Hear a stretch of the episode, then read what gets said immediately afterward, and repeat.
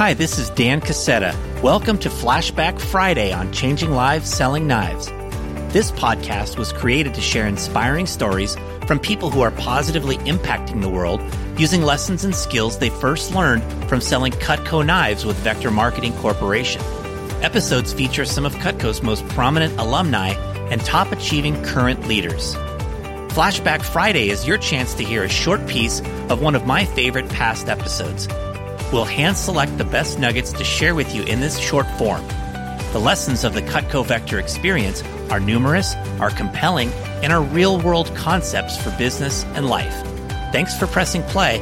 Let's get on with today's flashback. Today we are flashing back to episode number 114 with the guy who has changed over 2 billion lives through his work with Facebook. Andrew Bosworth is the inventor of Facebook's newsfeed feature, was the company's director of advertising, and later served as vice president of augmented and virtual reality. Today, he's Meta's chief technology officer, one of the most influential executives in one of the most successful and powerful companies in the world. Boz's own Facebook profile still shows that he used to sell knives. Yes, he was a Cutco rep and assistant manager in Vector's San Jose office for two summers while he was a student at Harvard. In these short snippets, Boz explains two key lessons from his Cutco Vector experience that he has applied to his life and career since those days. He shares the inspiring story of how he got started with Facebook, and he gets into some of what excites him about the future of technology. These snippets conclude with two great pieces of advice that Boz has for up and coming leaders. Here at Cutco Vector Marketing, we are extremely proud of the amazing network of alumni who are changing lives throughout the world through their work and their influence. I'm also personally grateful that leaders like Andrew Bosworth fondly look back on their Cutco selling experience and that so many of these great leaders are still supportive members of the Cutco Vector family to this day. What we do in this company goes far beyond selling knives. And that's the point of this podcast. Please help spread the word about this great place to work by sharing this episode with others today. CLSK is available for free on just about all podcast players. All episodes, guest bios, and show notes can also be found at changinglivespodcast.com. And you can support our sponsors by clicking on the link marked deals. Enjoy this flashback segment with Andrew Bosworth, and for our full conversation, you can revisit episode number 114. I'd like to hear about your Cutco experience, Boz. And I think people would love to hear what you remember from that and the lessons. So it was summer of 2001. And uh, do you remember about how you got started and some of your early experiences? Yeah, I do. I, I really enjoyed the work. I, you know, I think uh, I found a pretty good amount of success with it, but you know, as well as I do, a lot of that's the region that you're working and, and the team that you're working with. And I, I was lucky because I had you uh, and uh, man, Chris, and a, we had a good team of senior people uh, who put a good education program together. Uh, what I found most fascinating, I've, I've, told a lot of people this actually, was you know, in a, in a sales job, you just couldn't believe how much the correlation, the one to one correlation between your internal attitude and your external results was. It was just uncanny. If I was having a bad day or if I was down, sales were down. And if I was upbeat and I felt good, sales were up. And I'm being very clear. The causality to me was so clear uh, that it was attitude towards outcomes and not the other way around. And I, I've always reflected on that because it's so tempting to think, oh, I had a bad outcome. That's why my attitude is bad. And the Cutco job really taught me that's not strictly speaking the case. You know, you control a lot more with the attitude. And that was something I've always taken with me. What a great lesson. Any other lessons that stand out from your rep or management experience? Well, the AM thing was cool too. I, you know, we weren't, you know how it is. We're not directly managing people. Obviously, everyone's a kind of an independent force, but it was a, that was a, a, the weekly meetings, the regular connection that you're trying to build with people. Um, and it was kind of a form of the same story where the more you invested in people, and and tried to help them achieve their results, um, the more you achieved your results. And and I was a you know that's still true. That's my job today. That that that hasn't changed and and all the time. Um, and that's my job even for people who don't report to me. Uh, I always think about this. If there's another group um, at, at, Facebook or if there's another company out there that I want to partner with, and I, I, you know, I kind of hoped maybe they can do something for me. The first thing I asked myself was, what can I do for them? Like, hey, how can I invest in this relationship um, and build that kind of mutual goodwill that then yields for both parties? Um, and being an AM was was that job, you know, twenty four seven. You know, somebody was having a downtime, you, you call them up, give them a pick me up, get them to a sandwich, get them somewhere, get them get them into a, a better mental state. They were going to be happier. You were going to be happier. Um, so I've always felt that was a good experience for me. Yeah.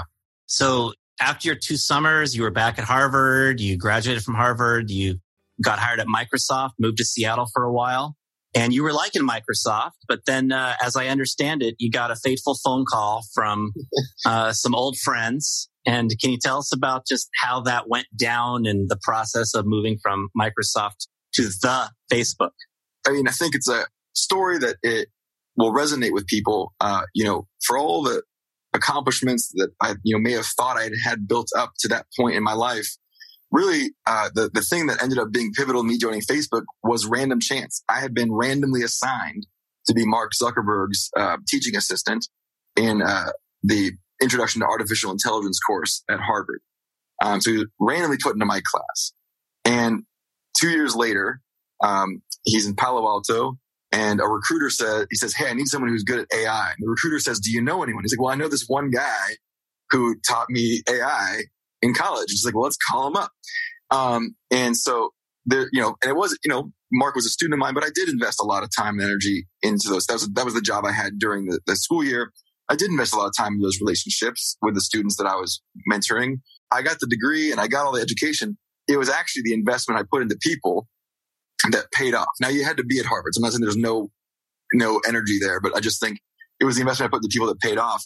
And then one of my favorite parts of this story, and I think it's a, management lesson that I, have always had to take with me, um, speaking again about relationships, was when I came down to interview at Facebook, I actually didn't expect to join because I, I, wasn't taking it very seriously, but my family's in the Bay Area. So I thought, hey, take a free trip, see some old college classmates, see my family. Instead, was totally blown away by Mark and the vision he had here and the team he was putting together. And so I went back to Seattle, but you're right, Dan. I was very happy with my job at Microsoft. And they were taking very good care of me, and I was on a fast track there. And my boss, in particular, had been a great mentor to me the the year and a half that I'd been there. So I was real conflicted. And so I went to my boss and I said, Hey, I told him, Hey, you know, I got to tell you, I, I interviewed this place, startup with my with some buddies of mine, and I'm kind of tempted to do it. And he's like, Hey, close the door. So we close the door. So we're alone. He says, you got to go. I was like, what? He's like, you got to go. He's like, this, you're young. You've got the, the time to take the risks right now. You're going to learn so much. And even if it fails, you're going to come back here and you won't have lost a step. You know, we'll bring you back in and you'll have, we'll pay you for the experience of the time that you were away. He's like, it is so good for you to take opportunities like this right now. Well, suffice it to say, I, I took him up on that, that and I've bought him a lot of steak dinners uh, since then. Uh, uh, but Craig, Craig Daw. But it was such a beautiful moment because he was somebody who was my manager. He had a job to do, but he was invested first and foremost in me. And I try to do that for my people. When, when people come to me to this day and say, Hey, I'm thinking about doing something different, I walk it through with them. And if I think that is what makes sense, that's what I tell them. You know, I, I tell them right in front, I said, my job here is not to tell you to stay. I want you to go and be happy and successful. Let's figure out together what that, what that's going to look like. And, uh, modeled after my good buddy Craig Daw. Wow. I think that's such a great story of a leader acting in truly the best interest of their people. And this is something that we really try to teach to people in Vector and Cutco is like, obviously we like to retain people longer than just a summer or two summers. But we realize like that's not going to happen. Most people are going to take the Vector and Cutco training and they're going to move on to other things. But for some people, you know, this is the right path. And I think a good manager helps people kind of sort through that and choose what's best for them there's a phrase I use called a gas about management, which is actually give a shit. it's like the people that actually give a shit about their people, people can tell. And you were lucky to be around somebody that had that approach and made that opportunity for you to move to Facebook easy. And obviously the rest is history and a lot of amazing things have happened. Well, as you look into the future, you know, five, ten years down the road, what are you most excited about? I do think we're on the verge of something very exciting in terms of technology. Uh, mobile phones really were amazing. If you think of the superpowers that we have with mobile phones that we didn't have before. You know, I was joking with a buddy the other day, you know, bar bets are dead. You don't have to, you don't have to get in an argument with anybody about random minutia anymore. You just look it up. Um, you know, um, the ability to, to contact any loved one you want kind of in real time if you need to is, is just a tremendous step forward for what we're able to do as a species in terms of trying to connect with people.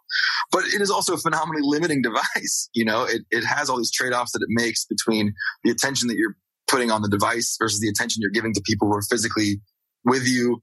Um, and I think as we move into uh, augmented reality, greater human augmentation, you get a lot of those same superpowers around information and connectivity. You actually add in even more superpowers, literal like physical ones, where you know you can hear better and you can see better, um, and it doesn't have to come at the expense of so much of the in-person interaction that is the lifeblood. I think of humans feeling meaningful, meaningfully connected to one another. Um, so I'm, I like as a technologist, I am very excited about where technology is going. I think it's easy in the modern day and age to be a skeptic and to be negative because, you know, we haven't grappled with uh, the internet fully yet. We haven't grappled with all the things yet. I believe those problems can be solved. And I think we're all better off being more connected. Definitely. Definitely. It's great to hear, Boz.